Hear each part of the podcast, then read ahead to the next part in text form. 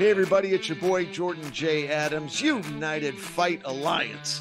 Well, it's Carnivore Month here at For the Fighter and You. And to help celebrate, we're going to bring you three world class MDs who all specialize in this nutritional protocol. Dr. Christopher Stather is a board certified physician in family medicine and obesity medicine with expertise in nutrition and metabolic health. Following completion of medical school and residency at the University of Minnesota, he worked for three years in a full spectrum family medicine clinic, including pediatrics, OB, and inpatient care, before transitioning to full time hospital medicine. Dr. Stather has been committed to improving the management of diabetes in the hospital setting with success in reducing glucose levels and insulin requirements for patients, often achieving dramatic results even during short hospital stays. While working as a hospitalist, he served as principal investigator on an inpatient study of the nutritional management of diabetes in the hospital setting continues to closely follow nutritional research. These efforts with nutrition and lifestyle modifications have renewed his enthusiasm for practicing medicine and continue to be rewarding by being able to help individuals reverse their diabetes, improve their metabolic health, and avoid the myriad complications that necessitate hospitalization. He's a diplomat of the American Board of Obesity Medicine and is a member of the Society of Metabolic Health Practitioners. He is a contributing author for the popular low carbohydrate nutrition website, dietdoctor.com. Outside of medicine, he enjoys spending time with his wife and two daughters and some of his many interests, including music. Yes, me too. Strength training. Yes, me too. Traveling. Me too. Outdoors, backpacking, water skiing, juggling. I'm guessing that's good for the brain. Home improvement and raising backyard chickens. Wow. What a what a bio right there. Thanks for joining us, Dr. Stather. Certainly. Thank you, Jordan, for uh, giving me the opportunity to meet with you. And when I look at, you know, your background in metabolic health and metabolism and obesity, boy, your timing is good. You have created job security. Uh, uh, I, I, certainly and, think so. We're, we're in trouble in this country. I know. I know. It's it's so bad. It's so very bad because as I understand it, waistline is really everything, right? Visceral fat's really everything. And it's yeah. just waistline. Even my friends who are skinny, quote unquote skinny, they they all have bellies. So maybe sure. they're thin on the outside, but fat on the inside. Right, right. Yeah. Another way of saying it is skinny fat. Uh, skinny yeah, fat. visceral. Yeah, Why did you get into uh, family medicine and particularly specializing in obesity? Yeah, it took a long ways to get there. Uh, so initially, family medicine appealed to me because I my vision of a doctor has always been the the black bag doctor, the you know the doctor who does everything, um, and and rather than being super specialized, um, I just felt that the uh, family medicine afforded me uh, all sorts of opportunities. Uh, I could transition any direction I wanted to, and uh, I really loved the whole the full spectrum of family medicine, and and really enjoyed my relationships with my regular patients.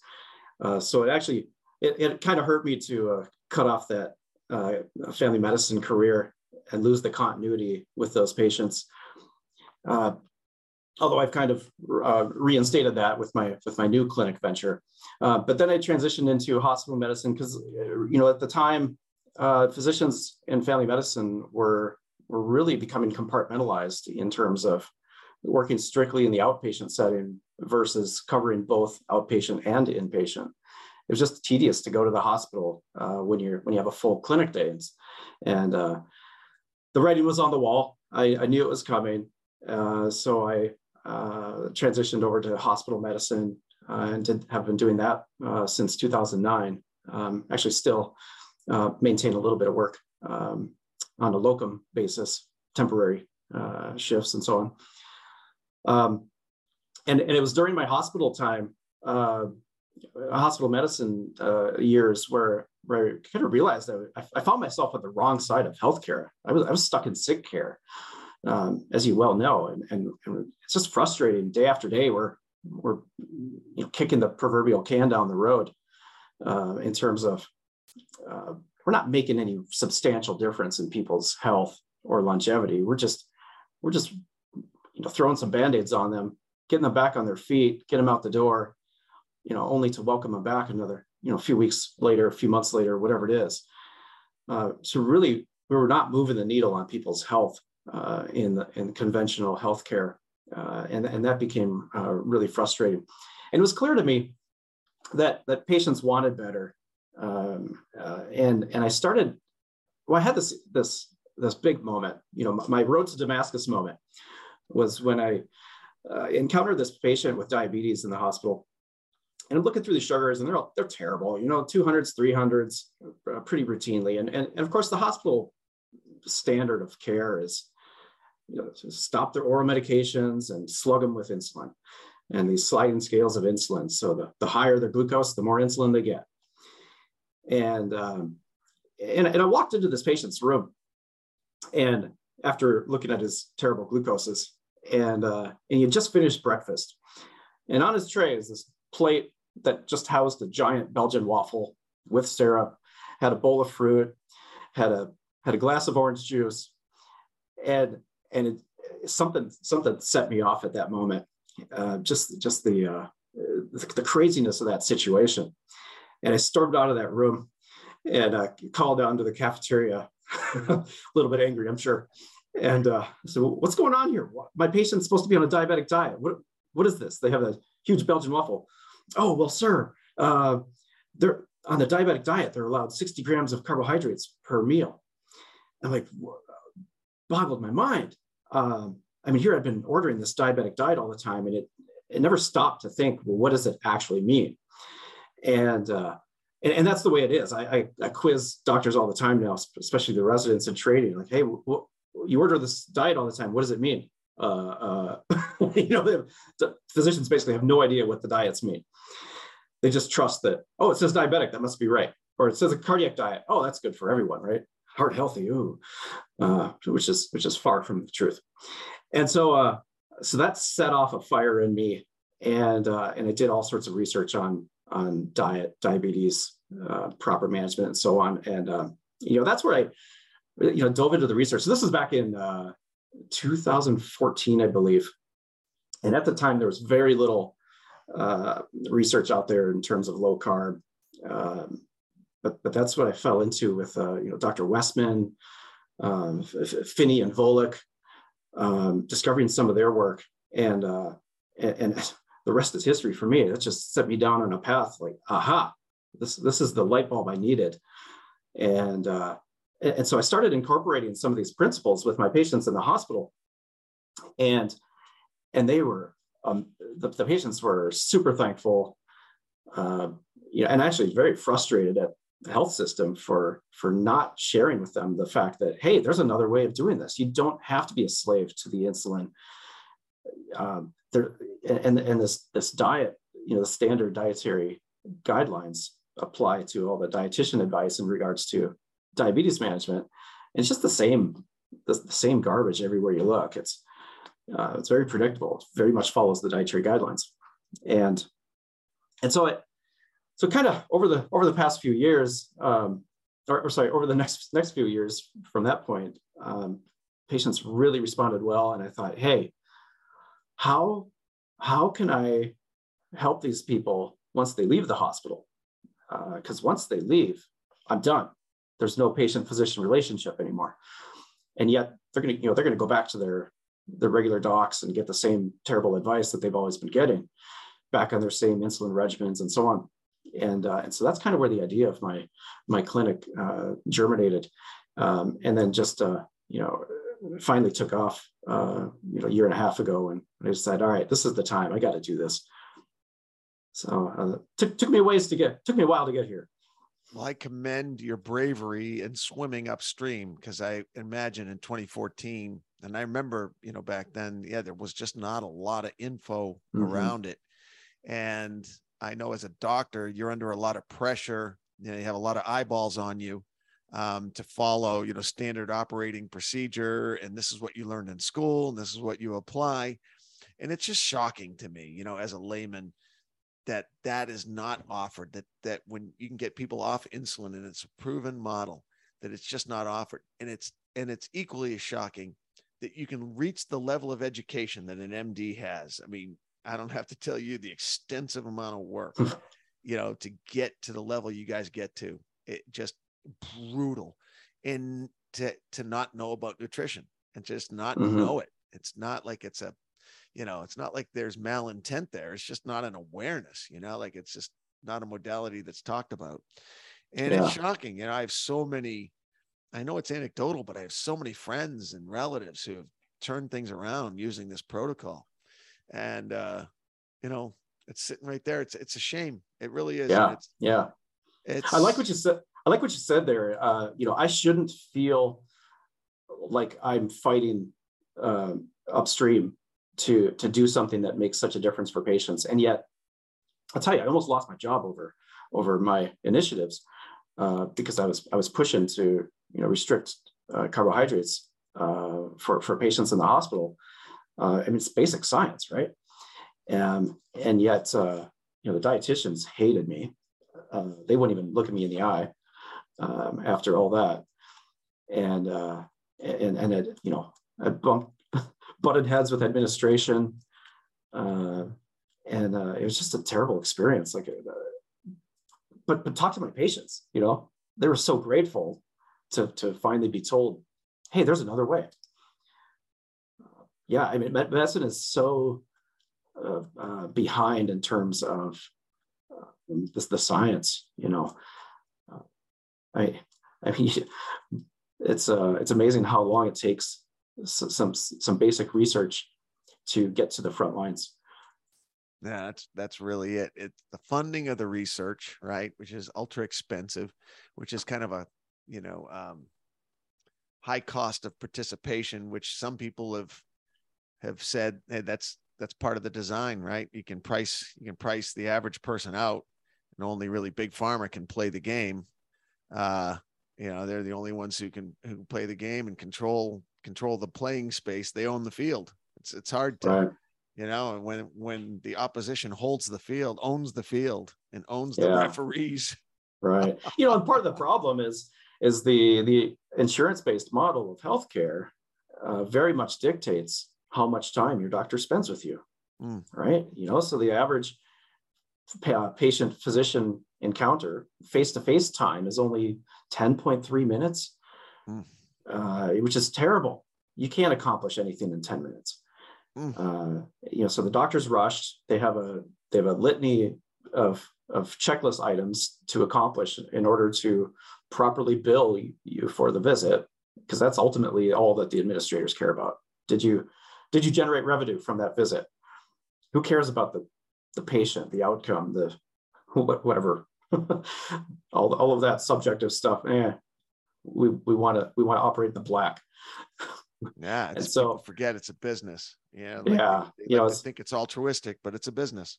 Right. So that's why your doctor is a slave to the computer. That's why their face is stuck in the in the computer because they're they're having to document everything to properly bill for your visit. Wow. It's it's so a lot and of it's driven by the doctors leaving the field, right? Because it's oh, just yeah. like they're done. Yeah. They be, they're just going to start open their own practice, and yeah. um, try to and get and, and do what they why they went to medical school in the first place heal people right what a concept yeah you know it's yeah driven by the uh, government mandates on uh, electronic medical records electronic documentation you know because it's easier to track data uh, but this is why i left the insurance based model uh, and and my practice is a direct care uh, practice so i can spend as much time with my patients as i want uh, you know, my, first visit with patients is 90 minutes. Uh, people wow. are blown away. You know, people keep wow. telling me I don't charge enough. Um, you know, it's a, like, doc, you just spent two hours with me. You don't charge enough. I'm like, oh. that's, that's, that's, my problem. I wish you were. I wish you were in Florida. I don't and, think. Uh, I don't uh, know if they'd let you do. You, know, yeah, yeah, they would. You're an MD. They would let you. Yeah, they don't let the NDs practice here, but they let the MD. Uh, MDs. Okay. Yeah. Yeah. Yeah. Let's yeah. talk science because I know a lot of people. Yeah. You know, the, the real important element that I don't want to lose track is is application, right? Implementation. Because uh, a lot of people who are listening already are somewhat familiar with the science and somewhat familiar with how effective it is. Um, but it's the implementation. Um, so why don't we touch upon sugar in general, processed foods, carbohydrates, and tell me if this is an accurate statement. Pretty much all ailments are starting to look like they're coming from blood sugar, like you know diabetes, um, uh, dementia, heart disease, cancer seem to have some sort of correlation with blood sugar and inflammation. Is that an accurate statement? Yes, I completely agree. Uh, I look at, I take a kind of a reductionist perspective on on healthcare, medicine in general, and and what I mean is I, I look, I kind of step back and look at all these different entities, the the common conditions that we're encountering, and you know it's estimated probably about eighty percent of of all the things that we're doing in healthcare are related to insulin resistance uh, you know, so and, and, that's that's directly related to the to the glucose uh, processed foods uh, effects uh, on our bodies. And so, you know, it, it quite very simply, insulin resistance. Um, you know, your, your body uses insulin to direct where energy goes to protect against elevated glucose. And so, you pummel yourself with with carbs, break down the glucose. Your body uses insulin to shuttle that glucose somewhere else. It can't stay in the blood. It's causing causing harm everywhere. Uh, and so, so if you know, for people who are able, you know, you, you sock that energy, sock excess energy away as fat. Uh, so high insulin is, and high glucose equals fat storage. Uh, you know, what, one of the things I hammer home with my, my patients is, you know, uh, high insulin turns off fat burning. And so you, you have to, you have to realize that anytime you spike your insulin, you've just turned off fat burning. And if you think about it, it makes sense. Think of a think of a you know primitive time like, hey, you, you don't know when you're getting your next meal. You're you're you're running on your fat stores. All of a sudden, you come across this field of berries or potatoes or whatever, some source of carbs. You know, the, the gatherers struck it rich, and you consume a bunch of these, drive up your glucose. Now you get now you get this insulin spike. Well, your body's sending a signal saying, "Hey, stop burning the fat. You got to hold on to that for for a critical period. Like we might we don't know when a famine's coming. Don't burn the fat right now. We got we got the sugar. And so, you know, you know, you hear this typical advice of of uh, eat several small meals a day, eat every couple hours. So the you know notorious uh, piece of advice from dietitians. But what you're doing is you're spiking your insulin every every couple hours. You're never going to burn the fat because every time you spike it, boom, turns off fat burning or you know most people actually are uh, maintaining a, a, relatively high insulin level all the time. That's, that's kind of the state of affairs uh, in this country uh, where, where their insulin levels are, are running high all the time. Uh, and so they never they never start uh, or they sorry they never activate fat burning. They're always suppressing fat burning because of that high insulin level. Uh, you know all, all these chronic conditions the, the ones you named, um, as well as uh, you, know, you know, cancers, um, inflammatory conditions, whole myriad of them, are associated with high insulin levels. And so ultimately, I look at the big, in the, looking at the big picture, I look at decreasing your insulin as a primary goal of metabolic health. And um, I heard one of the other big indicators um, that you are in this chronic insulin resistance uh, state of affairs is when the visceral fat actually starts accumulating. Uh, can you speak directly to visceral fat and why it's the more dangerous kind of fat compared to subcutaneous fat? Yeah, yeah, visceral fat is definitely uh, associated with all these major conditions as well. Um, I don't know the exact mechanism for what makes visceral fat more uh, damaging, more more uh, inflammatory, and so on. Uh, but what, what it, it appears that subcutaneous fat buffers against disease, whereas visceral fat contributes to disease. And so, so you know, like I mentioned, the, the people who are who have high insulin levels um, are able to store well, if they're if they're good fat stores, uh, they can store the excess energy as fat rather than that excess energy staying in circulation and causing the glucose to be high. So in a way, the, the, the fat is a buffer against diabetes. And, and this gets into this concept of personal fat threshold. You know, why, why do I have 700, to 800 pound patients in the hospital who have perfect blood work, not diabetic, their lipids look great, the A1C is perfect. Uh, and then I have, you know, somebody with a BMI of 25, 27, uh, or, or you look at, uh, uh you know, Asian populations now, uh, where they're, they've got the skinny fat uh, issues and, and diabetes is raging there.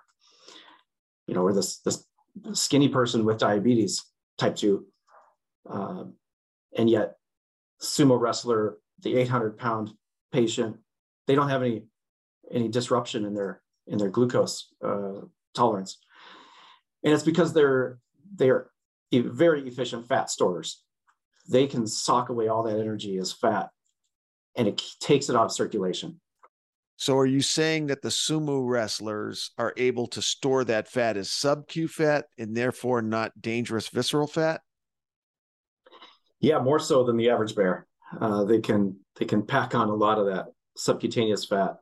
Now they probably have visceral fat, certainly, um, and, and and a lot of these, you know, there's this concept of metabolically healthy obese. So people who are obese with normal metabolic markers. So their glucose looks fine, their A1C looks fine, and heck, even their fasting insulin looks fine sometimes. So they're considered metabolically healthy, um, even though they don't have the phenotype to match it. So their outward appearance doesn't look metabolically healthy. Problem is uh, that probably catches up to them eventually. So years down the road, things are going to change. That's not going to stay the case.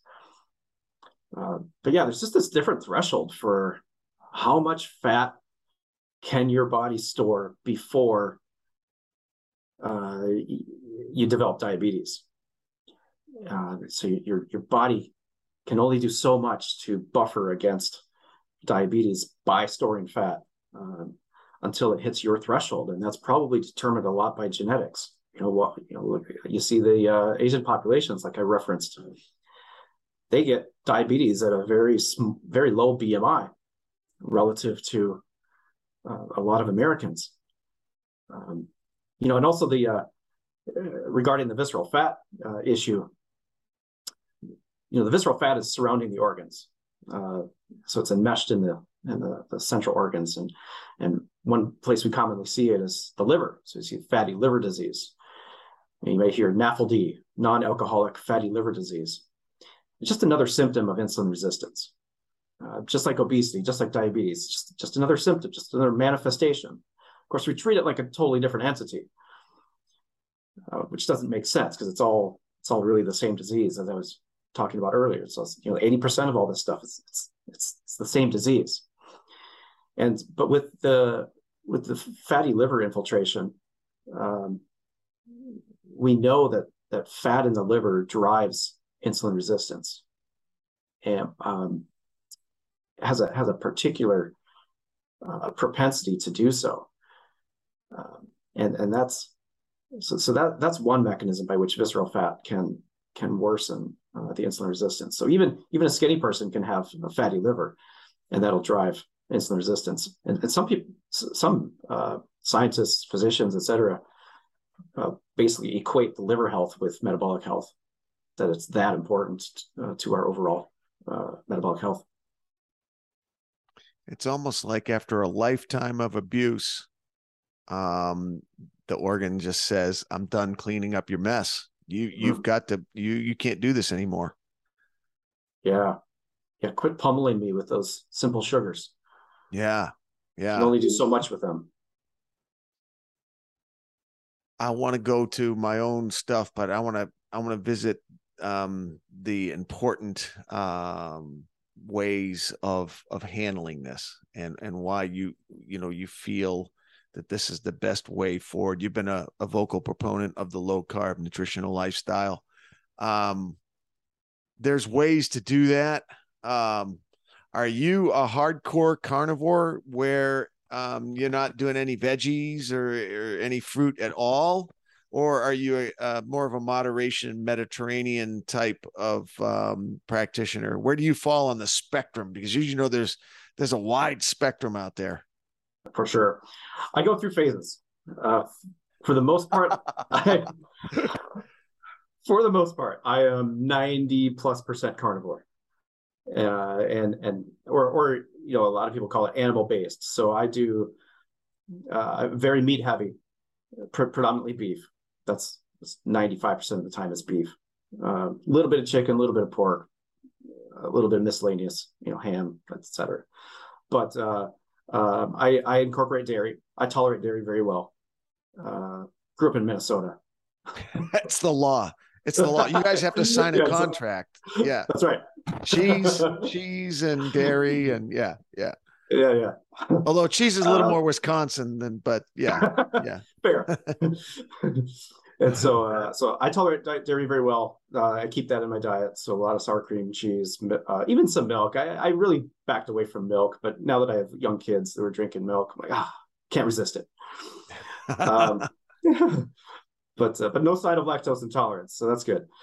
Um, I do uh, so basically, I would I would eat um, strictly animal based um, if it weren't for having young children, so four and five year old, and uh, and so obviously we you know we let them be kids as well. They're not they're not a strict low carb diet, but uh, minimizing processed foods. Uh, so so I'm really I, I really don't uh, dig into processed foods um, at all. That's that's a that's an exception.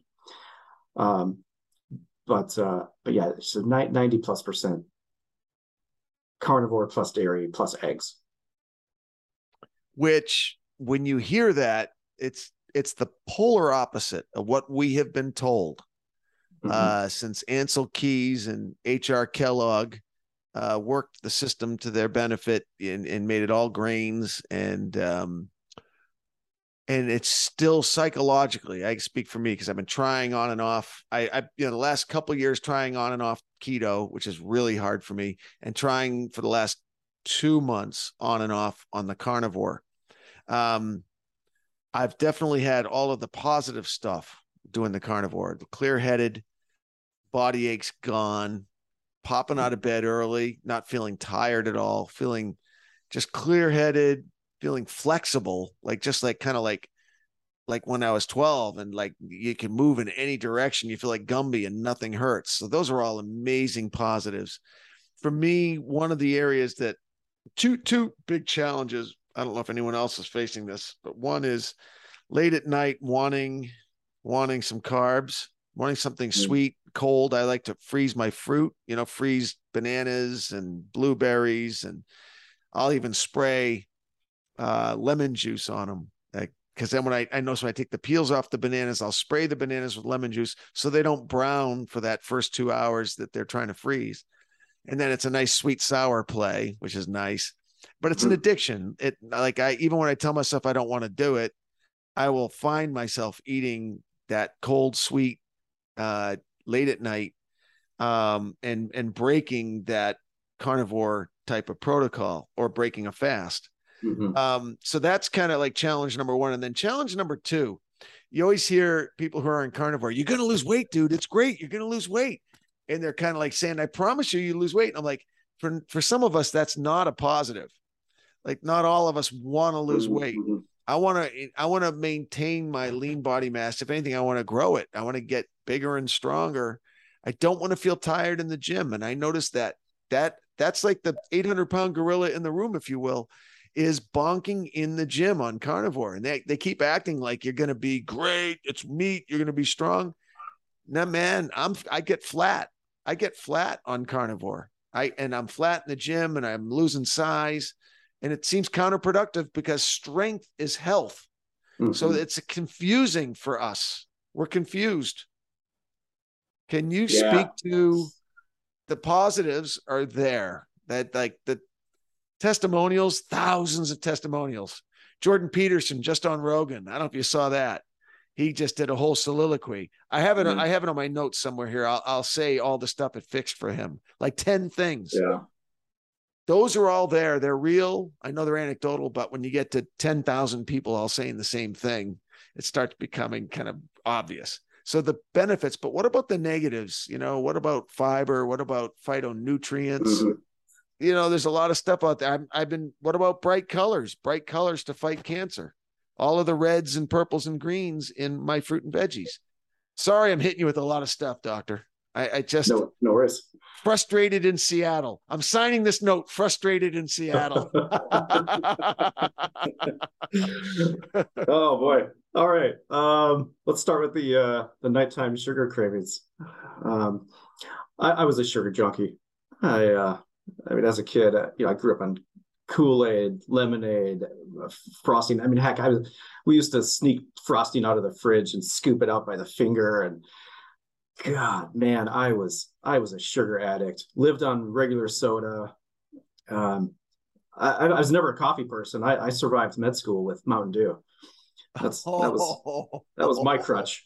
wow. College, yeah. College, med school, residency. I was a Mountain Dew junkie. Wow. Yeah, yeah, and uh, uh, I can I can tell you the day I quit it, uh, and, I, and I still Wow.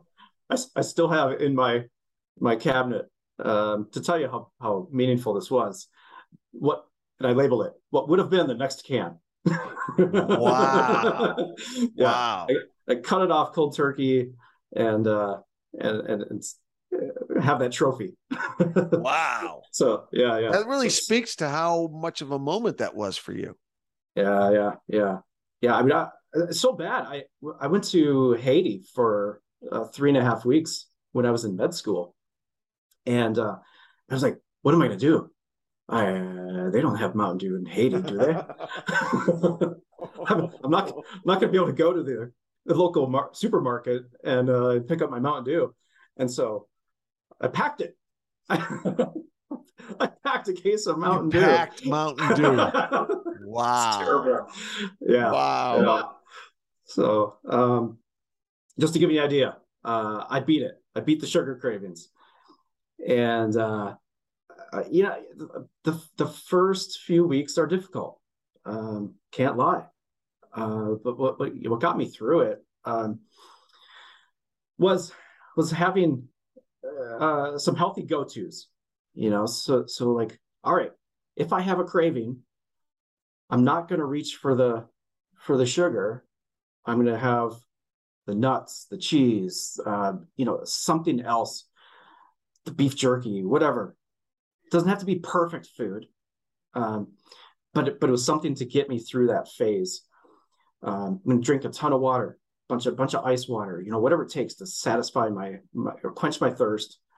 Um, because you know that's one thing is uh, speaking of cravings, is sometimes thirst is misinterpreted uh, as hunger, um, and and so so number one is is address the potential thirst. So so drink a drink a glass of water or two, uh, and then and then sit with where you are. You know, stop and and and sit and feel. Am I really hungry? Do I really need the sugar? Am I really going to give into this craving? And how am I going to feel about it when I do? and, and you and start analyzing like all right here are the reasons why i know i should not indulge in this craving here's the potential consequences and so just creating this mental list of pluses minuses and um and and, and kind of you know grasping the um the, the gravity of of this decision day in and day out if i keep indulging in this craving what's going to happen things i don't want your health is going to go down the toilet um, and so, you know, that's that's kind of the the a strategy that helped me through a lot of it. Uh, and and even just um, like if if you're getting cravings at night, you know, make sure you're eating enough at at dinner or in the afternoon, whatever, um, so you're not getting that hunger in the evening. It's like, hey, I just ate my fill. Um, I don't I don't need to reach for another food item, another snack, because I, I ate my fill. You know, it's kind of like this this uh, this idea of novelty in our diets. You know, a picture um, picture Thanksgiving dinner. you you eat your fill, right? You get your your turkey, your potatoes, your whatever, um, and and at the end of your meal, like, oh man, can't eat another bite. Good dinner, mom. Five minutes later, um, mom comes out with the pumpkin pie. Who wants pumpkin pie? Oh, oh. right now you have room for it, and, and, that's because our brains are wired to love and crave the, uh, the treats. Uh, but there's no way you could put another bite of turkey down your throat. Uh, but hey, open up for some pumpkin pie or ice cream or whatever it is. So that novelty is is a problem, and and this is how. Uh, I mean, you know, look at look at buffet lines too. Uh, you know, you you gorge on all this stuff, and then oh, there's the desserts, and look at all the options I have. Uh, irresistible to our primitive brains. Uh, so, so, so, you know, using some discipline, don't don't have snacks in your house. Number one, if they're not there, make it. Know, it's too hard to get to them. You're not you're not going to reach for them. Um, and then, uh, you know, those other strategies I mentioned, the drinking water and making sure you're you're filled to, to satiety, uh, etc. So that's kind of my thought on nighttime sugar cravings. Um, the next thing you mentioned, you don't want to lose weight. Uh, yeah, so carnivore is excellent for weight loss. Drives the drives your glucose down, drives your insulin down. Finally, allows you your fat burning to occur. Um, you know, one strategy is just increasing fat intake. Um, you know, borders on on the whole keto uh, diet. Um, speaking of, I hate the word keto. It sounds like a fad diet. Um, and, and there's nothing fad about ketogenic diets. It's it's it's been it's in our our ancestors for millennia ate a diet that would be considered ketogenic. But now we call it keto, and everybody's chasing their ketones and and drinking their fat bombs every morning. Um, it's just it's turned into something just cultish. Um, so I really hate the term, but um, but it is what it is. People know what you mean when you say it. uh, but yeah, I think uh, I think increasing uh, fat intake is is just one easy strategy to uh, avoid losing too much weight.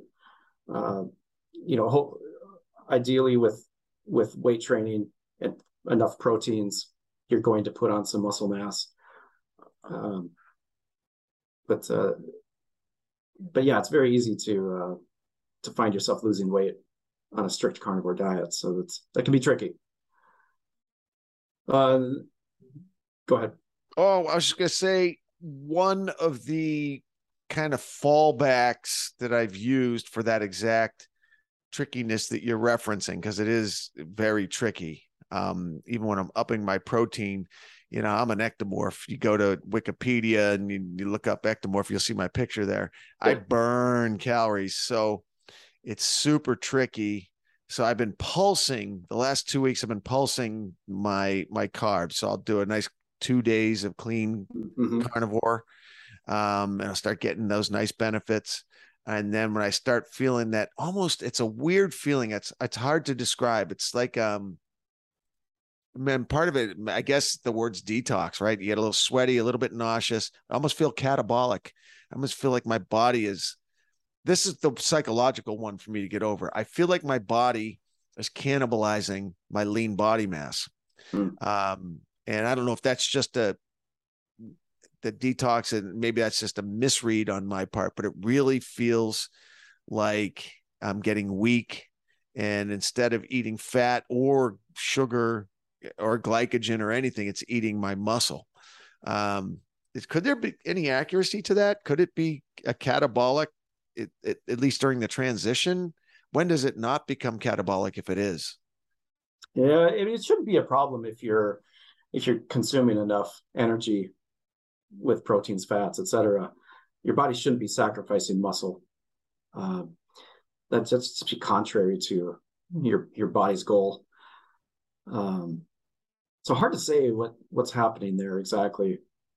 Uh, you know, especially with you know doing some weight training and reinforcing the need to maintain that muscle, because muscle is it's very expensive to maintain.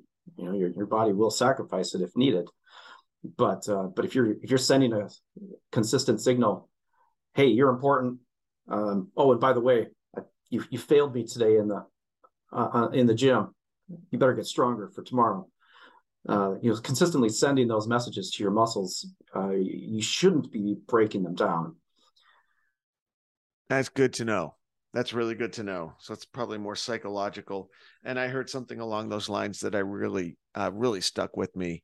Uh, someone told me to work my legs more. Um, classic, classic mm-hmm. American thing: working upper body and not working your legs enough. uh, they said work, you know, the big muscle groups, you know, the quads, the glutes, um, and that's literally telling your body, "Oh, you still, you still need to catch deer. All right, here's some more growth hormone." Here's some more anti-aging right. hormones. Um, and I also, along those lines, I also heard that there are correlations between uh, body mass index, lean body mass to fat ratio, in survivability in the hospital. Mm.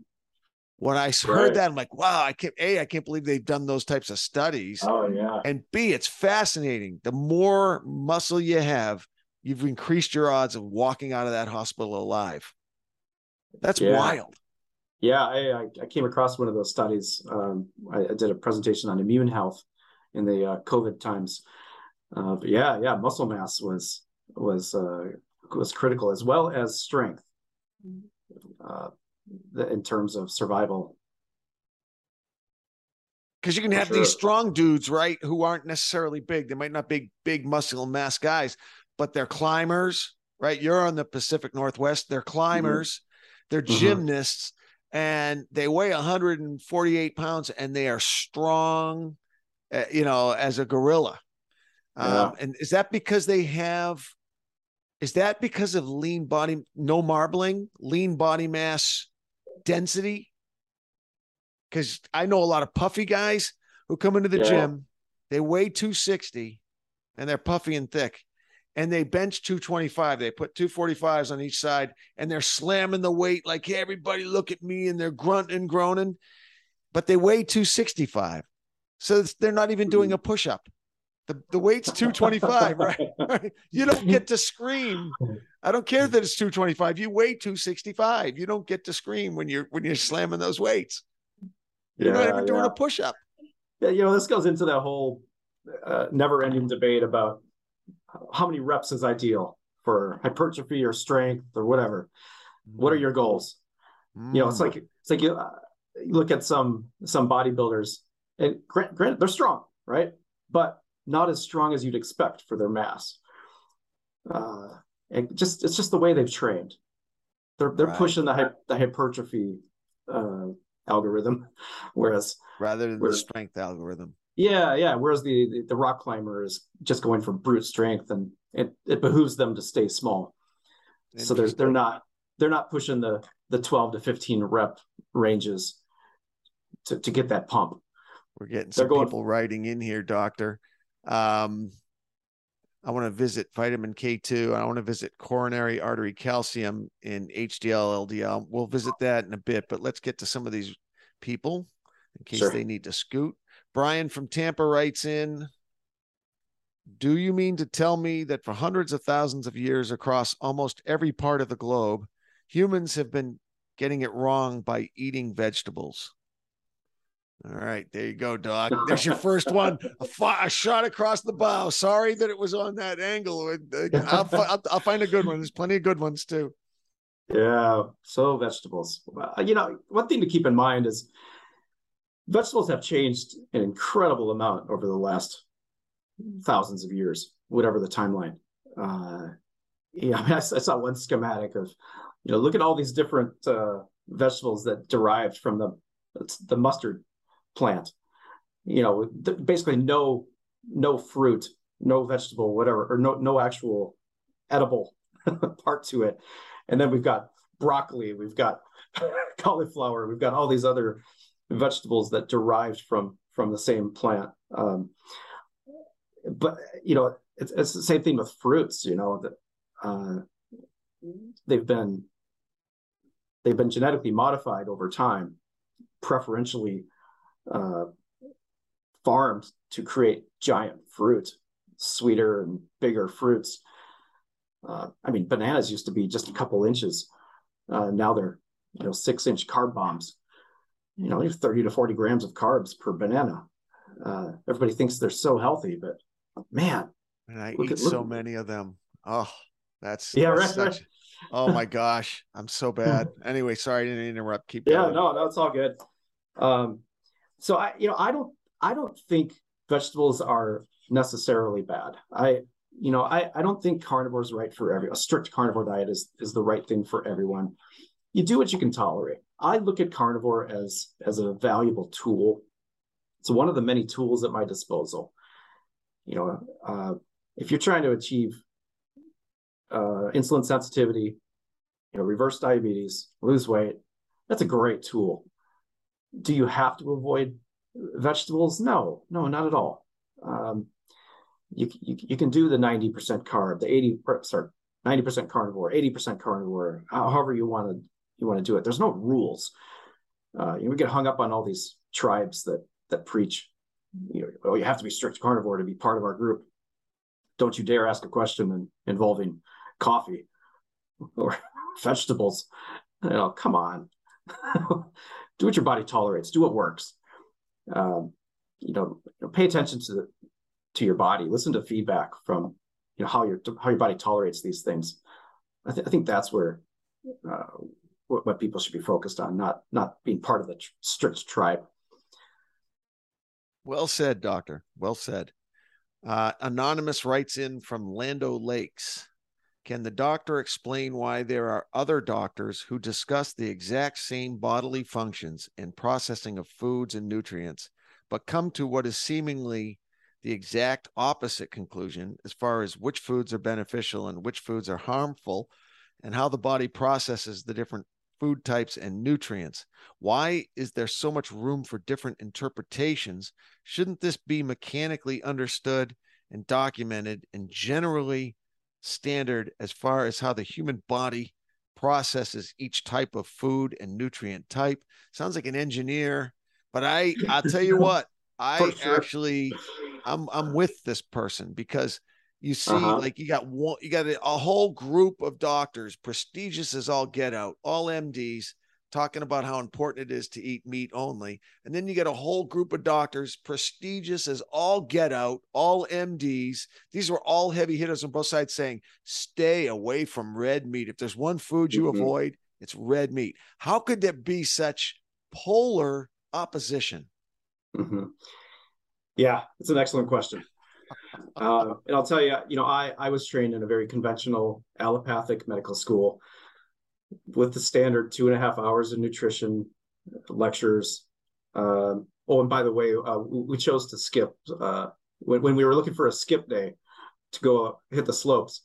Uh, it was the it was the nutrition day that we skipped because yeah, it, was so. Oh my gosh! Oh, that's too well, funny. It, it was so predictable.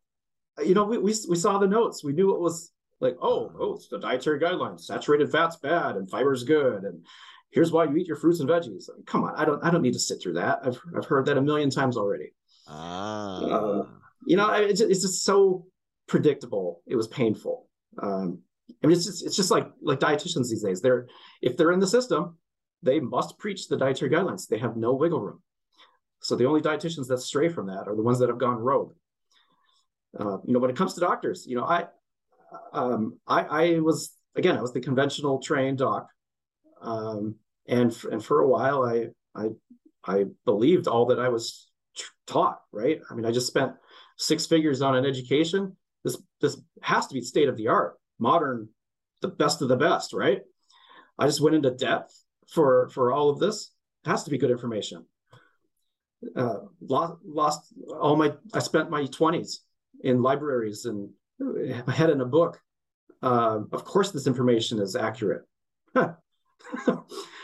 and then I had some some uh, you know mini epiphanies along the way, uh, and and started uh, uh, you know even even before 2014 whatever it was when I had my my that moment in the hospital, I I kind of learned about low carb and um, and and how bodybuilders use use uh, diets uh, to cut fat and and and started incorporating some of those things. And and uh, uh, the science is there. Uh, the problem is the the pressures from the establishment of, of healthcare make it so difficult for a physician to stray uh, anywhere away from the, the mainstream approach. So you risk being called out by your peers. You, you risk being subject to uh, you know potentially liability malpractice issues because it's not the quote unquote standard of care. To tell somebody to to go carnivore uh, when they have uh, coronary artery disease, um, you'll never find a cardiologist that's well, there's a couple, I guess. but chances are you're not going to find a cardiologist to say, "Oh yeah, yeah, that's okay. That's that's a standard of care." Well, no, it's not. Uh, and so, so when you when you breach the standard of care in healthcare, um, and there's a bad outcome, you're you're subject to to to litigation. Mm. Um, and so, so so unless somebody, unless a physician is really well read and confident on on a particular dietary approach that's not mainstream, um, yeah, that they're not going to bother, and they don't they don't have the time. And, you know, again, the pressures in healthcare too uh, make it such that you know primary doctors and uh, and, and, specialists all alike um, they don't have the time to to chase down these um, these issues. You got you really have to make a dedicated effort to to read on your own, do the research on your own because uh, no one's going to help you with it. Um, you know, part part of the problem too is you know how you interpret studies. Um, so so for one, uh, you know, a lot of the the studies that that trash meat that that that the the vegan the vegetarian side uses to support their claims um, are epidemiological studies. You know, as as everyone knows from eighth grade science, correlation does not imply causation. Yet we're still hung up on this. Um, and, and a lot of them um, are use food frequency questionnaires for one. I don't know if you're familiar with those. They they basically ask you to write, you know, check a box. How frequently did you eat processed meats? How frequently in the last six months did you eat bacon? You know, uh, and and so on through all sorts of of ingredients. Well, come on, how how can you possibly distill down on paper what what your diet has looked like for the last three months, six months, whatever. Most people don't know what they ate two days ago, let alone last week or beyond. Uh, so, so anytime I see a study with food frequency questionnaires, I, I, I'm not I'm not reading it with a with an open mind, mind in terms of like, oh, this this might be a useful piece of data. No, no, it's a garbage study. Uh, that's not reliable data. So garbage in, garbage out. Um, nutrition nutrition research suffers from from some major issues in terms of um, randomization, uh, in, implementing interventional trials, uh, controlling what the subjects do. You know, if you want to get a solid nutritional study done, you got to do a uh, uh, a metabolic ward. You to you got to put them in a in a facility and monitor every calorie that goes in them, monitor their activity, make sure they're not uh, indulging uh, behind your back. Uh, those are the that's where you get quality data. It's it's it's basically inhumane unless you have some some volunteers for that. But but uh, those studies just aren't done, and, and the problem is we'll we'll probably never get the the highest quality studies that we really desire in the nutrition world because they're just not possible. Uh, and so, so, so largely, it's you know how how do physicians look at research? How critical are they reviewing it? You know, yeah, I, I, you know, some of my colleagues may look at that study that has a food frequency questionnaire, and oh, this is correlated with that. Oh gosh, that's that that could be a, you know, this they suddenly turn it into a cause effect interpretation. Whereas I look at it and say garbage. Next study, uh, I'm not looking at it. Um, it's a food frequency questionnaire. I don't, I don't, I don't put any stock in those if that's what you use to to to put put your study together, it's a low quality study.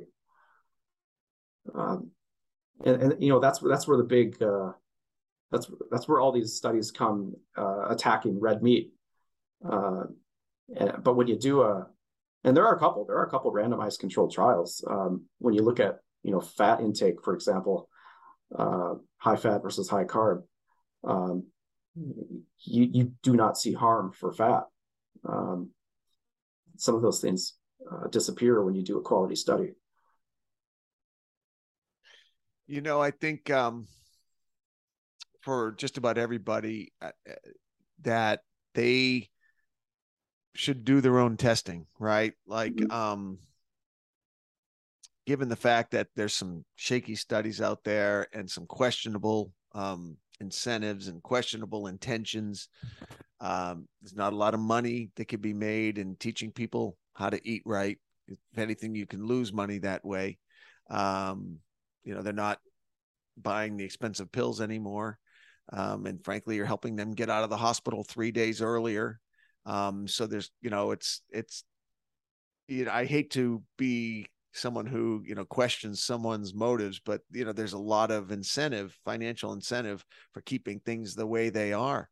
Mm-hmm. And, um, so you almost have to do your own testing. If people can get to the point, and it's just eating, right? Changing your eating and seeing, like, I did enough carnivore and felt the difference to know, okay, boom, all of these anecdotal stories I'm hearing from hundreds. I mean, again, I'll, I'll, I'll well, let me see. I can pull up the Jordan Peterson because his mm-hmm. his were even more impressive than mine. Let's see if I can find them. Yeah, so Jordan Peterson was suffering from depression, snoring, gum disease, gastric reflux disorder, psoriasis, um, had bad mood regulation, eye floaters, eye floaters, um, bad appetite, uh, blood dysregulation.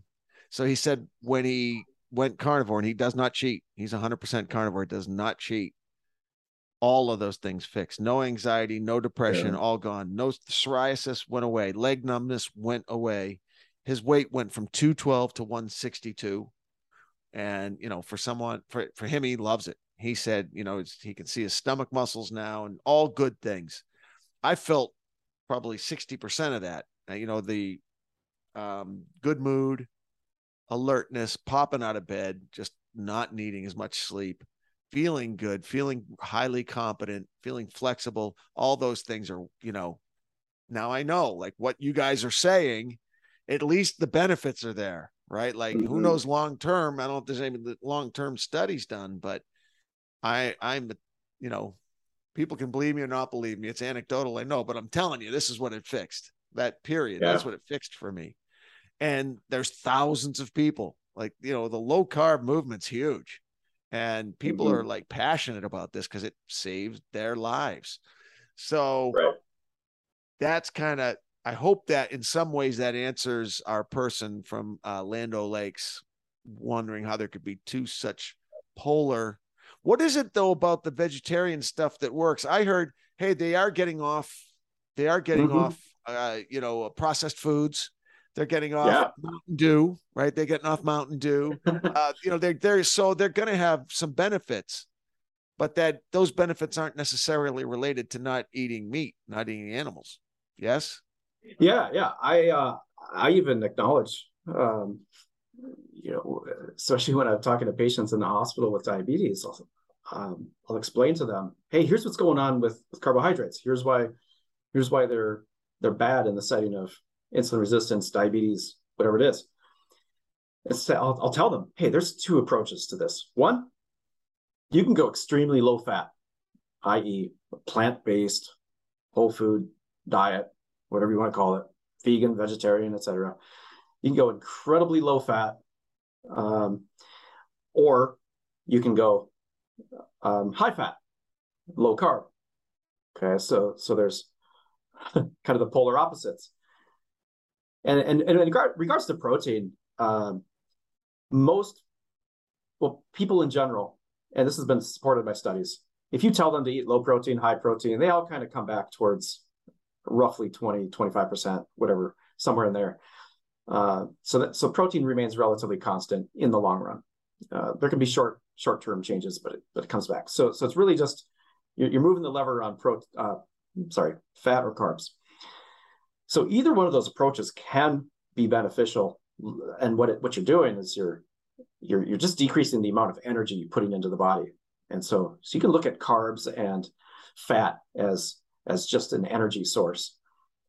Fat being much more dense, you know, um, nine calories per gram versus carbs, four calories per gram. So you can reverse diabetes with a very low fat uh, diet, which ends up being relatively high carb. Couple problems, and, and, and again, that's just because you're you're decreasing the energy intake into your body. Uh, so hopefully, you're eating a lot of you know non-starchy uh, vegetables. That's certainly an important part of that. Uh, but some problems with that. Number one, not very sustainable. Nobody ever opts for that option when I talk to them about it. Like, no way, doc. Sounds terrible. Can't do it. Uh, and number two, uh, there's there's an issue of uh, nutrient deficiencies. So, are you getting your micronutrients? You know, I mean, mo- most most commonly known deficiency with with a plant-based diet is a B12 deficiency, uh, but there's others. Um, and, and then there's the issue of bioavailability. When you, you consume these plant foods, how much of the nutrients are, are being absorbed? Are you, are you familiar with the uh, the famous zinc study? No. Oysters. No. Oh man. So there's a study with uh, with oysters. Um, and they so there's three groups. One, a group ate uh, uh, oysters alone. Oh, and and all of the the zinc was radio labeled in this, so they could track how much was absorbed. So one one group was oysters alone. Another group was oysters with beans, and the third group was oysters with corn tortillas. So by far the best absorption was with the, the group that ate oysters by, by themselves. And less than half of the zinc was absorbed uh, in people who ate the oysters with beans. And virtually none of the zinc was absorbed when they ate the same amount of oysters, mind you, with corn tortillas. Wow. Yeah. So speaking to the power of anti-nutrients, phytates, you know, these things that are binding nutrients uh, with in, in plants. So so you know, consuming a a, a nutrient dense food could be sabotaged by what you're eating it with. Uh, it's a really cool study. Uh, you know, um, one, it's one of those things that that convinced me, like, hey, what's so bad about carnivore? Um, it's it's a it's a the most bioavailable nutrients, uh, and uh, so that, that's one big issue with with doing a plant based diet of vegan, vegetarian, etc. Are there um, any yeah, vitamins or, or minerals that are missing if you're just eating meat? Um, you, you know, you hear about all of the vitamin packed uh, nutrition in vegetables and fruits, especially you hear a lot about the phytonutrients, you know, the mm-hmm. colors mm-hmm. that plants and fruits develop to pre- protect themselves from radiation. Um, and then you get to kind of hijack all that proje- uh, protection. Are you missing any of that when you eat only the meat? You know, the big criticism has been uh, vitamin C. That's that's not prevalent in meat, uh, but let's let's clarify that it's not present in muscle meat. But there's actually quite a bit of vitamin C in uh, beef liver, for example.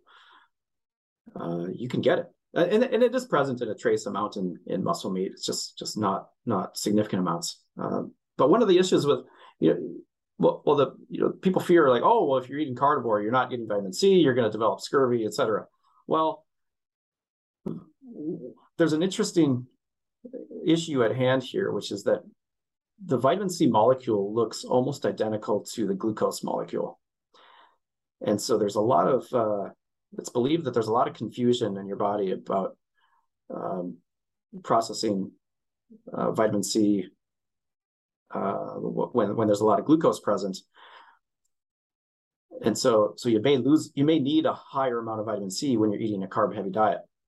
When you're, when you're very low on carbs, however, you can get by with a much lower amount of vitamin C because there's less of that confusion about metabolizing the right molecule. Because again, they're they're they're nearly identical. Uh, so, so, there's there's some confusion in, in processing. Uh, so, so, vitamin C uh, has has not been identified. vitamin C deficiency has not been identified as an issue among long-term carnivores. None of them are developing scurvy. and, and even ones that, that uh, don't uh, consume organ meats like liver. Uh, it just doesn't pan out. Uh, you know, the other nutrient of concern, fiber. Um, there's so much to say about fiber. Um, you know, there's there's really not any great evidence that says fiber is is important, that, that it's critical. And in fact, you know, there was a study uh, of uh, people with chronic uh, lower GI complaints, so pain, bleeding, uh, incomplete incomplete emptying, uh, you know, all these all these lower GI complaints, and they they they made them all go to a zero sorry zero fiber diet, and then after a period of time, they said, all right, you can introduce fiber again up to a level of comfort. And uh, so, so it was, it was kind of distributed. There were some that went to high fiber, some that went to low fiber, and, and actually most of them stayed at zero fiber because they were doing so great. And uh, they, they reanalyzed, well, you know, how are your symptoms? And the, the, the group that went zero fiber had complete resolution of all their lower GI complaints. Just incredible. But, but we, we keep teaching that, that fiber is so critical you know, we, we, we say fiber is so critical for for uh, passage of stools. Well, well, why? You're just creating more material to be passed. Um, I, when I eat strict carnivore, I'm just fine. I, I, I pass stools regularly, not an issue. Um, we, we say that uh, you know fiber is critical for diverticulosis. Never been proven. Uh, it doesn't decrease um, diverticulosis. Uh, and uh, you know, so so the the story on fiber uh, is is really not based on any quality science. Uh, yeah, th- those are the big nutrients that that keep getting brought up as issues with carnivore.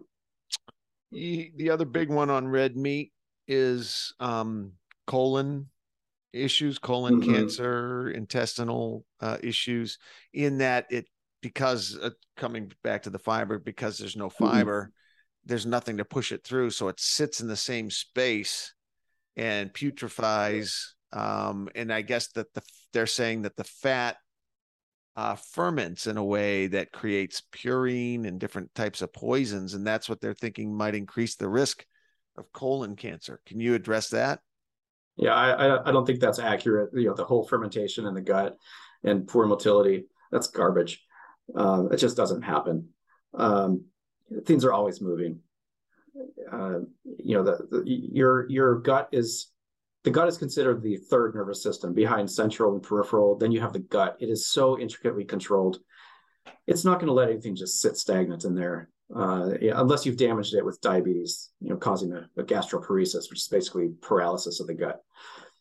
So I, I don't I don't buy that argument.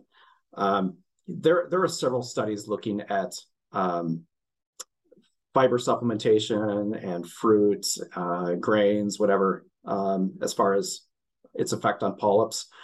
And, and even, you know, they, they did a few for a couple, you know, three, four years, whatever it was. And, and, and, and they showed no benefit uh, in fiber or fruit in reducing polyps. And then they're like, oh, well, maybe it wasn't done long enough. So then they do a study for eight years. Uh, same deal. They couldn't find any difference. Um, you know, these are and these are published in the New England Journal, uh, you know, big big peer reviewed journal, um, and so you know, there, there, we have research showing that that uh, fiber doesn't reduce polyps. Um, you know, uh, some of the um, you know, there's a there's a, there's a lot of different ways to interpret research as we were talking about. Um, a lot of these these correlational studies. Uh, and uh, we we just haven't demonstrated that that fiber makes a big difference. But you know, we need to focus on the, the things that do. You know, what about what about smoking? That that increases polyps. Obesity that increases polyps. Alcohol that increases polyps. Insulin resistance, you know, uh, visceral fat, etc. All of those things are are contributing to polyps and cancer, colon cancers. Um, why, why are we so fixated on on fiber? uh, how about we address the insulin resistance that that affects 93% of the country who are identified as having poor cardiometabolic health. Um, that's where we should be focusing our efforts. You know, looking at fiber, that's that's just not uh, it's, it's not the way to look, not the place to look. Heather from Columbus, Indiana writes in and says, I have a three part question. I'm wondering how long it takes to transition over, specifically our digestion. So that's one. I guess she's looking to adapt. Number two, how to convince others that not eliminating daily is just fine. And number three, what amount of daily water is the target? Mm. I, I should have given those to you one at a time. Oh, that's okay. All right. Uh, first one, uh, how long to transition, especially in terms of digestion? Uh, quite variable. You know, a lot of people when they make a transition from the the standard American diet or whatever into a carnivore diet, they'll experience diarrhea, and it has to do with the the, the microbiome and your, your gut bugs uh, getting used to the, the change in nutrients. So they're you're not giving them the usual food source, the, the starches, the sugars, etc. So they, they, there's a little catch up time. Uh, you know, that typically a, a, couple, few weeks. Hard, hard to know exactly. I think there's a lot of individual variation there. You know, when I did my, when I when I launched into carnivore, I I did a 30 day strict beef and water uh, only uh, diet, um, uh, beef, salt, and water. um, that is all I ate for for 30 days, uh, and and felt amazing. Um, and when and I had already been eating a, a very low carb ketogenic diet uh, prior to that. And so I did not experience the diarrhea that is so common uh, for people who, who, who launch into the carnivore diet from other diets. What happened to me though is I went my first seven days, zero stool, nothing at all. And, and that's because the I was eating quality meat quality nutrition, it was all being absorbed. You know, my body savored every bit of that that beef. Uh, it, it, things weren't going to waste like they do with the high fiber diet. So there's nothing to pass. Well, then after seven days, I had stools, and you know, for at first it was like every other day, and then or every th- two to three days, whatever it was, and then now it's kind of just settled out to like daily or it's every one to two days. Um, and, and basically, what you're getting then is uh, sloughage of the intestinal cells, which occurs all the time. And so, so it's not actual food material. It's really just uh, the, the lining of the intestine that's being continually um, refreshed, sloughed, and replaced. So, that, so, that's where that comes from. Um, but I, I, adapted pretty quick. Uh, but again, I, I, had a little head start with the very low carb diet.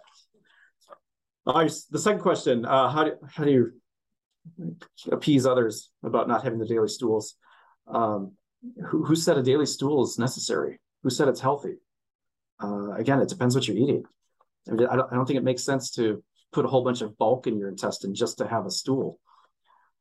Uh, if you if you look at, I, I, kind of go through this this thought experiment of if you were to identify, if you were to create the absolute perfect food uh, or you know the per- perfect nutritional situation um, would you really include waste as as part of that i mean what, why do you want why do you want waste it's, um, i don't know it, it seems like taking the time to to, to take a dump uh, puts you at risk in a primitive setting.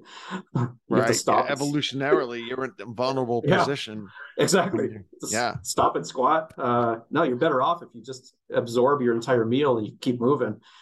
Uh, I don't know. Get back um, in the tree. Yeah, yeah exactly. Uh, so I, I, I, don't see a problem with it. I, I think that's a, a, human convention, a modern convention of, oh, it's healthy to have a stool every day. I, don't, I don't buy it. And then uh, how much water to drink daily? I don't think there's a set amount.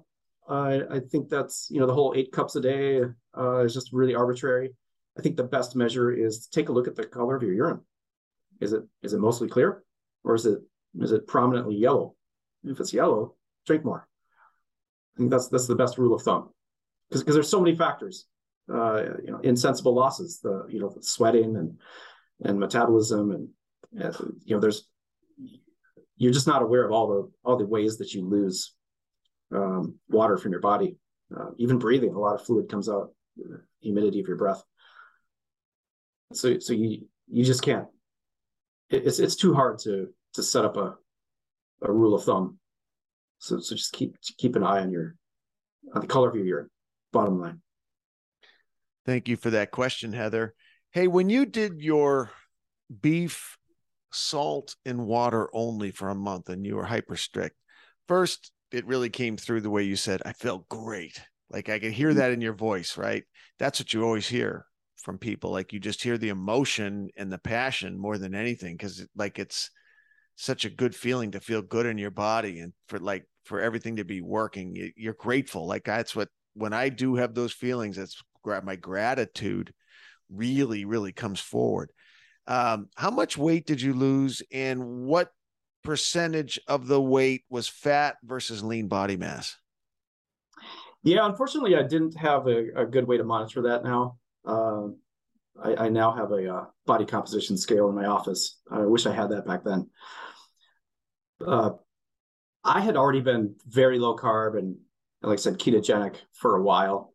Uh, so I had already lost the, the excess weight. Um, not that I didn't have any more to lose, um, but it wasn't a dramatic weight loss. Um, I, I, probably, I probably, you know, over the 30 days, I probably lost another, I don't know, eight to 10 pounds, let's say.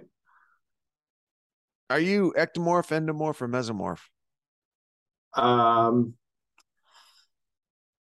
let's see.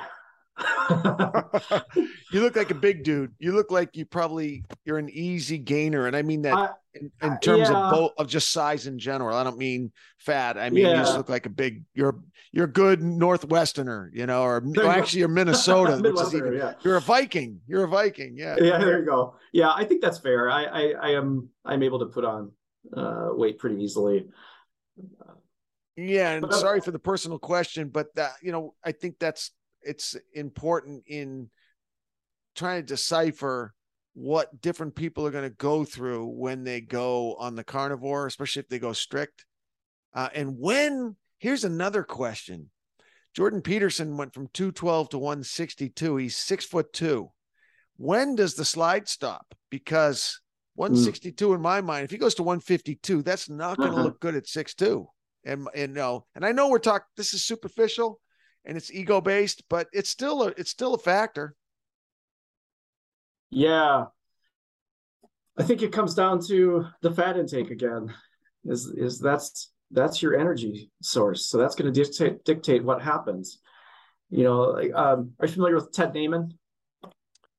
Sounds really familiar. Yeah. So he oh, is he the Scottish recently. guy who was 600 pounds? No, no, okay. no.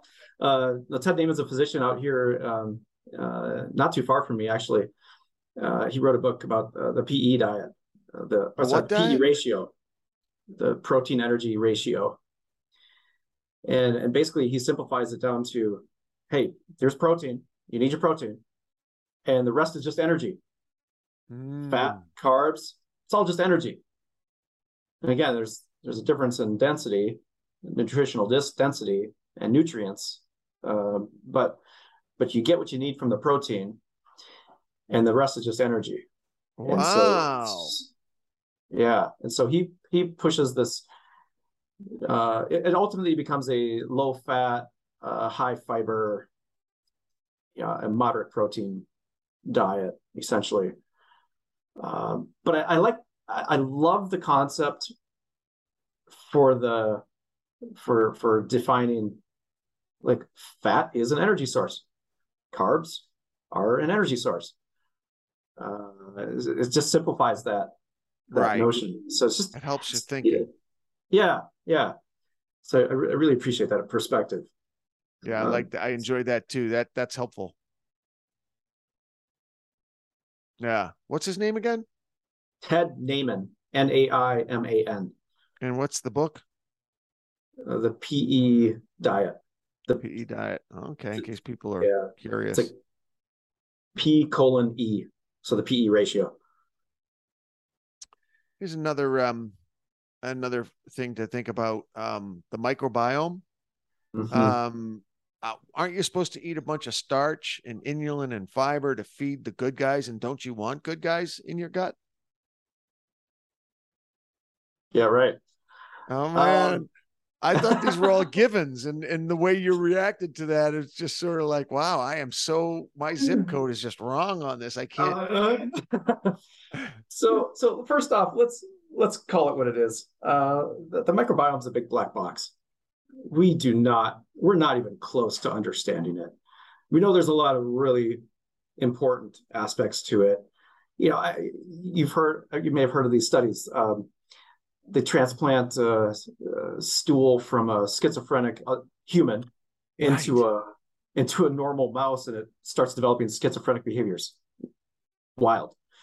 They, they transplant stool from an obese mouse into a normal, healthy mouse, the or, or rats, whatever it was, rodent, becomes obese. There's something there, obviously. The, the, the microbiome matters, um, but we don't fully understand it. You know, and, and there's there's some research uh, that helps us with it. One of the things uh, I came across is that there's a study that showed that going from a um, high carb diet to a carnivore diet does not decrease the um, the alpha diversity um, of the uh, microbiome, which is basically the variety of species. So they're still there. The same species are there, just in different concentrations. So you so you down regulate. So when you cut out the carbs, you down regulate the carb burners, and you up regulate the the protein burners, the fat burners, etc. Um, the metabolizers, however you say it. Um, and so, so, so we don't actually know. I mean, we don't actually have any evidence that going carnivore um, reduces the diversity of your microbiome. Uh, you know, there's there's certain uh, bacterial bacteria families that are um, present in uh, obesity, like the, the firmicutes, uh, relative to Bacteroides um, in, uh, in, in healthier uh, normal weight individuals. Um, just an association, uh, but but there is there is some importance of the um, the, the species and so on. Um, you know, people act like like cutting out fiber is going to starve all your bugs, but we just haven't seen proof of that. It just doesn't seem to be the case.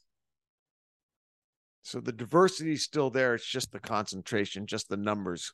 So they could theoretically, right. if someone freaked out, they could just go back and then revitalize them. They're still there. They could just repopulate them. Yeah. Hey, thanks for throwing in uh, revitalize. That's the name of my. Say again. oh, my my uh, my clinic is revitalized metabolic. Oh, revitalized. yeah. hey, yeah, I should have said that a long time ago, um, so people could track you as we're talking. For people who want to get in touch with you, um, what would be the best way to do that? Yeah, uh, so I'm on the web at revitalizemetabolichealth.com, also on uh, Facebook, Instagram, uh, YouTube, etc. Very nice, very nice. Yeah. Um, all right, getting close to yeah, wrapping so, here. I want to. Oh, sure. Oh, go ahead. Oh, I was going to say, uh, also with the microbiome, you know, a, a change in the gut bugs is not necessarily bad. We do, we don't know. We don't we don't know what normal is. We don't we don't have a manual for our bodies, right? We're we're just guessing. It's, it's just our understanding of the way things are, but um, we, we just we, we can't say it's not normal. We don't know. Right, right. Yeah, you know it's um it's interesting when you were going over your that study that was really powerful for me because I'm kind of one of these guys who, if I hear two sides both making a case, I'll usually grab a little bit from each one of them mm-hmm. and mm-hmm. try to grab the positives from both and then mix it and and create a hybrid as a way of hedging and as a way of hopefully grabbing the best of both worlds. But I think you answered my with that study that answers some question a line of questioning that I was going to make around mixing. So I like one of the big meals I do is fish or beef, and then I'll mix in some homemade sauerkraut and mm. some seeds and nuts, uh, beans. Because I'm saying, okay, well, let's put all the different proteins in there. Let's put in something that will help it digest. I'll do enzymes, and now I'm I'm creating insurance policies with redundancies. However, that doesn't factor in for the uh, nut- you know uh, negative nutrients, uh, you know like oxalates and phytates and lectins and um, the plant's defense mechanisms. Right. Uh, are you are you do you agree that uh, fermenting vegetables in a way kills the negatives and maybe increases some of the good guys? Or in and along those lines, pressure cooking I heard is very good for killing the negative nu- nutrient negatives. If if you still love eating Mm-hmm. beans and where, where do you fall down on all that? Yeah, I, I love sauerkraut. Um, I, I take a I take a, a bite of it every day, every day. Usually usually with every meal. Um, because yeah, you know the probiotics and so on. Uh, I think are very valuable. Um, not as good from uh, pickled vegetables because the vinegar tends to kill off a lot of the bugs. But uh, fer- fermentation is is uh, fermented vegetables are are really good. I'm uh, glad to hear that because just on you know on the on the surface of it, it just looks like very obvious, right? Where you're getting all the positives, the negatives have been um, metabolized, if you will, right, by the, the good buggies, and um, and now they're just giving you giving you good stuff that you know is nutrient nutrient dense. Right. Which which is why I'll, ne- I'll never reach 100% carnivore because I'll always include a little bit of a A little sauerkraut. bit of the ferments. Oh, you know, that goes to the long lived cultures too, because when you look at, you know, some the blue zones, Mhm. um, they they seem to be um a matter of fact, our our uh the person who wrote in from Land O'Lakes, okay. This this speaks directly to that long lived cultures. So certain cultures and geographic regions seem to be well known as far as long lifespans. For example, the Okinawans and the Mediterranean cultures and areas. Those diets seem to be primarily comprised of balanced diets of meats, seafoods, um, good fats, olive oil fats, certain kinds of carbs, fresh fruits, and veggies. Are there other cultures and geographic regions where an all animal protein diet has historically proven consistently to result in similar long lifespans as the blue zones? You know, what, one of the criticisms of this whole blue zone thing is um, there's a lot more going on than just the diet. You know, these are these are um, you know socially integrated cultures. They have other healthy behaviors as well. So socialization, uh, they're not smokers. Uh, there's there's a lot of other things going on with that. Um, yeah, I, I'm I'm really not up on the longevity data for other uh, for for other cultures. Um, so so I, I can't really speak to that. Understandable. Understood. Yeah, I don't know. It's very, very curious that some of the Okinawan women and you know, consistently in their late nineties and they're doing rice and fish. Uh-huh. Um Well, maybe there's some synergy to the rice. You know, I like putting a little white rice in my food because it's neutral, right? It doesn't have the the Mhm. negatives. Um, and frankly, it helps with my stool. It helps Yeah. with my it gives me a nice little goose in the gym. Um Yeah. a little bit of cheating, I know, but I, I've never I've never fully adapted, so I'm not a reliable. I I get to the 48 hour mark and the weight loss freaks me out. It's a psychological thing. There's nothing you can address with me, doctor, because I it's a psychological thing. I start not liking what I look like when I lose 10. And you lose the weight, man. Man, if I Yeah, was yeah. 230 and I was metabolically dysregulated, I probably am though. I probably am metabolically dysregulated, but I'm just not heavy. So I still Sure. need to do this. I do need to do Yeah. this. I bet my No, visceral fat's not good. yeah, I do, man. I do. Yeah, get it checked out. Um, but yeah, I, I, I agree that uh, if you're going to incorporate some some carbs, uh, rice is a good way to go. Uh, sweet potatoes. Uh, and, you know, and here's What now? I'm surprised you like the sweet potatoes because aren't those? Isn't that in the category of anti nutrients or not? Uh, I'm sure. Am I gonna? So you're giving us some gonna- wiggle room. Is that what you're telling me? Absolutely. And again, I my, I feel good when I eat them, but I don't eat them regularly. It's very rare. But but if I'm going to look for a starch, a carb, whatever, it's going to be rice or sweet potatoes. And eh, you know, you mentioned the the Okinawans eating rice and so on. Um, and and you know what stands out about these carb sources is they're not processed. You you cut out these processed foods uh, go ahead and eat carbs. You're fine. It's it's really it's driven by so many other uh, ingredients in those processed foods. the seed oils, the refined grains, the, the sugar. Um, that's probably driving insulin resistance way more than the carbohydrate source itself. We're running out of time. I want to give you a, a, another opportunity to tell people where they can get a hold of you. And I want to ask you if you'd be so kind as to come back on a future date because we didn't get to uh, constant glucose monitors. We didn't get to coronary artery calcium. We didn't get to HDL, LDL, vitamin K2. There's so much we need to get to, but absolutely, uh, it's just so it's there's so much here, and you're fascinating. I really, really appreciate the amount of work you've done to swim upstream, man. You're one of the heroes. You're the guys. You know, you were talking about this when we opened up the show.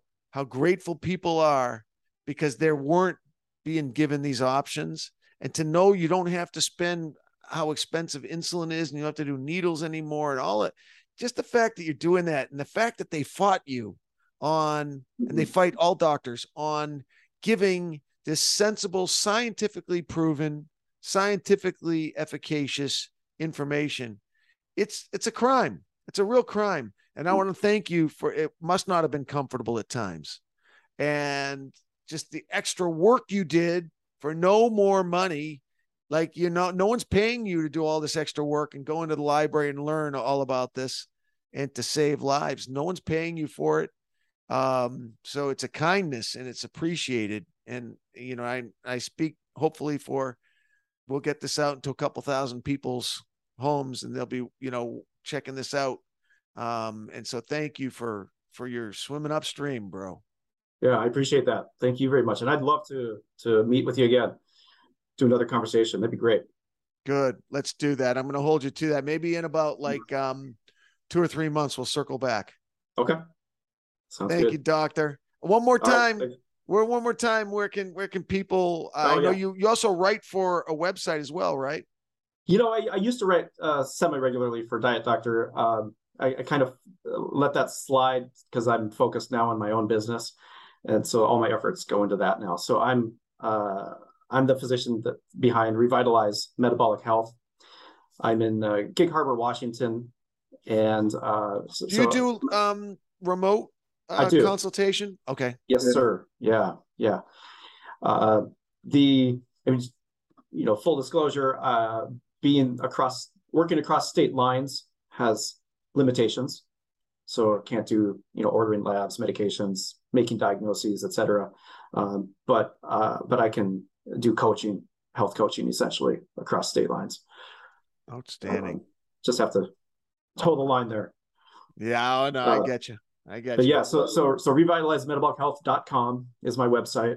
I have a blog up there with lots of uh, um, articles. I write, you know, weekly contributions there. Um, I do have a uh, a mailing, a weekly mailing list, a newsletter as well. You can you can find that on my Facebook or, or Instagram. There's links to that. Um, Excellent. Yeah, and I'll put some links in the uh, show notes as well. Sure. Yeah. He's Dr. Christopher Stather. Thank you so much, sir. All right. Thank you, Jordan. Talk again soon, Doc. For our okay. full schedule of fights on the NBC Sports Network, CW, and ABC affiliates, visit UnitedFightAlliance.com.